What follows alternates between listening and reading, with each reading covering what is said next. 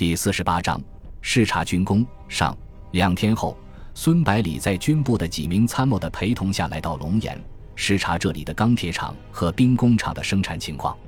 蔡思强要到兵工厂报道，所以也随车前来。出于保密的考虑，军工企业一般都选择比较偏僻的地方，19路军也按照这个原则，在龙岩西南的群山之间选定厂址。这里群山环抱，形成方圆十几公里的盆地，四周的山峰海拔都在1000米以上，并且山势险峻，易守难攻。谷地里原本住着几十户人家，这里被选定为兵工厂的厂址后，全部被搬迁到十几公里以外的地方，由政府另外提供住处和大笔的赔偿金。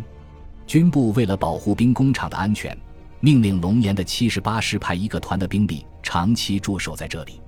部队在四周的高山上设下十几个哨所，用铁丝网把山谷严密地封锁起来，只留下夹在两座山峰之间的一条4-5米宽的通道和外面的公路相连。执勤的军官看到对面疾驶而来的车队，立刻挥动手中的小红旗，示意停车接受检查。哨卡的士兵们站在原木搭成的路障后面，保持警戒姿态。车子停稳后，军官立刻跑步上前，敬礼之后，非常有礼貌地要求出示证件。面无表情地查看完通行证，接着逐个检查众人的证件，确认无误后，挥动手中的蓝色小旗，命令把路障搬开。当汽车发动后，执勤军官跑到孙百里的车前，再次敬礼，说道：“军长，请通行。”孙百里立刻回礼。目睹了这一幕，蔡思强说道：“果然是纪律严明啊，孙将军。其实这个军官早就认出你了，是不是？”孙百里笑着说道：“纪律是军队最基本的东西，当然必须严格遵守。这个军官做得很好，回去之后要通令嘉奖。”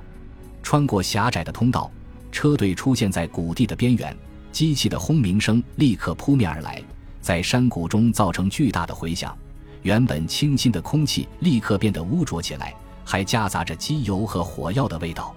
首先映入众人眼帘的是一排排异常高大的烟囱，从顶端喷出滚滚的浓烟，把天空都染成深灰色。烟囱的下面和周围是同样高大的厂房，黑乎乎地矗立在山谷的中央，宛如洪荒过来的巨兽，不断向四周喷吐着烟尘和蒸汽。随着距离的缩短，机器的震动开始从地面传过来，连行驶中的汽车都轻微地颤动着，显示出巨大的力量。车队在厂区的大门口停了下来，提前赶到的军需处长黄振带领兵工厂的主要领导连忙迎了上来，对孙百里说道：“欢迎军长前来视察。”然后带头鼓起掌来。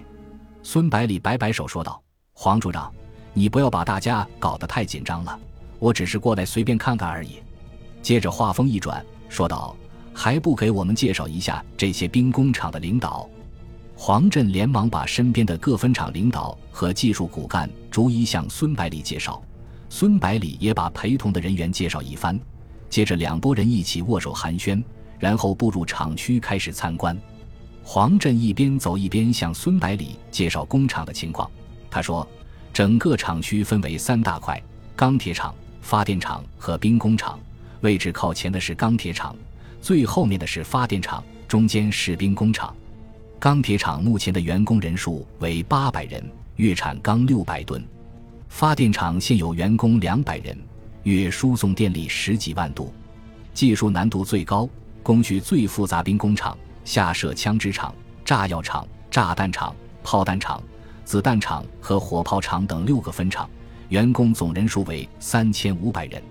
月产步枪800支，轻机枪150挺，重机枪30挺。迫击炮弹2000发，手榴弹5万枚，子弹30万发和烈性炸药50吨。孙百里问道：“我们现在是不是还不能生产火炮？”“为什么？”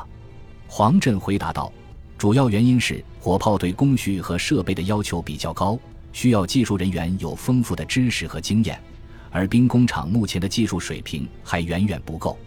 样炮早在去年年底就已经生产出来了，但是试产几次都失败了。”孙百里问道：“不是有德国工程师指导吗？”黄镇苦笑回答道，总共有37个德国工程师在这里工作，兵工厂里有28个，平均分配到每个分厂只有4-5个人，他们又不会说中文，配备的4个翻译每天疲于奔命，还是无法满足需要，最后只能先重点支援难度较低的几个分厂。孙百里点了点头，正准备说点什么，忽然发现已经走进钢铁厂，于是抛开了刚才的话题，专心致志地参观起来。刚进门，逼人的热浪就包围过来，感觉好像置身于蒸炉之中。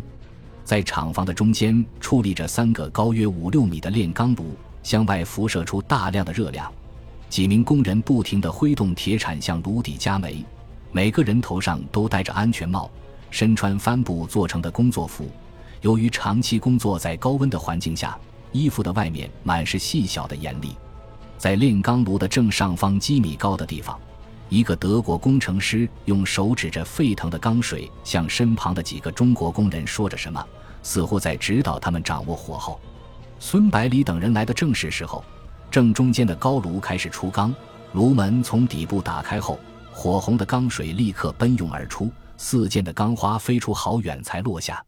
工人们站在旁边，把钢水倒入预先放好的模子中，制成不同形状的钢锭。等钢水出完后，孙百里走过去，对一名工人问道，你们每天工作几个小时，每周休息几天？工人回答道，每天8小时，每周休息1天。孙百里回头对黄振说道，这里实在是太热了，要把工人的休息时间延长一些，人手不够就再招募一批，多花点钱没关系，一定要保证工人的身体健康。黄振连忙点头答应。参观完钢铁厂，接下来就是兵工厂。孙百里虽然以前从没有到过钢铁厂，但是还能够想象出大致的样子，而兵工厂就完全没有概念，看到什么都觉得新鲜。他对生产过程表现出极大的兴趣，不但非常仔细地查看每一道工序，而且不时提出疑问。黄振在讲解的同时，不停地解答孙百里提出的各种各样的问题。随着参观工序的增加，孙百里越来越觉得这个黄镇很不简单，有着相当的兵工知识，对每一道工序都了如指掌。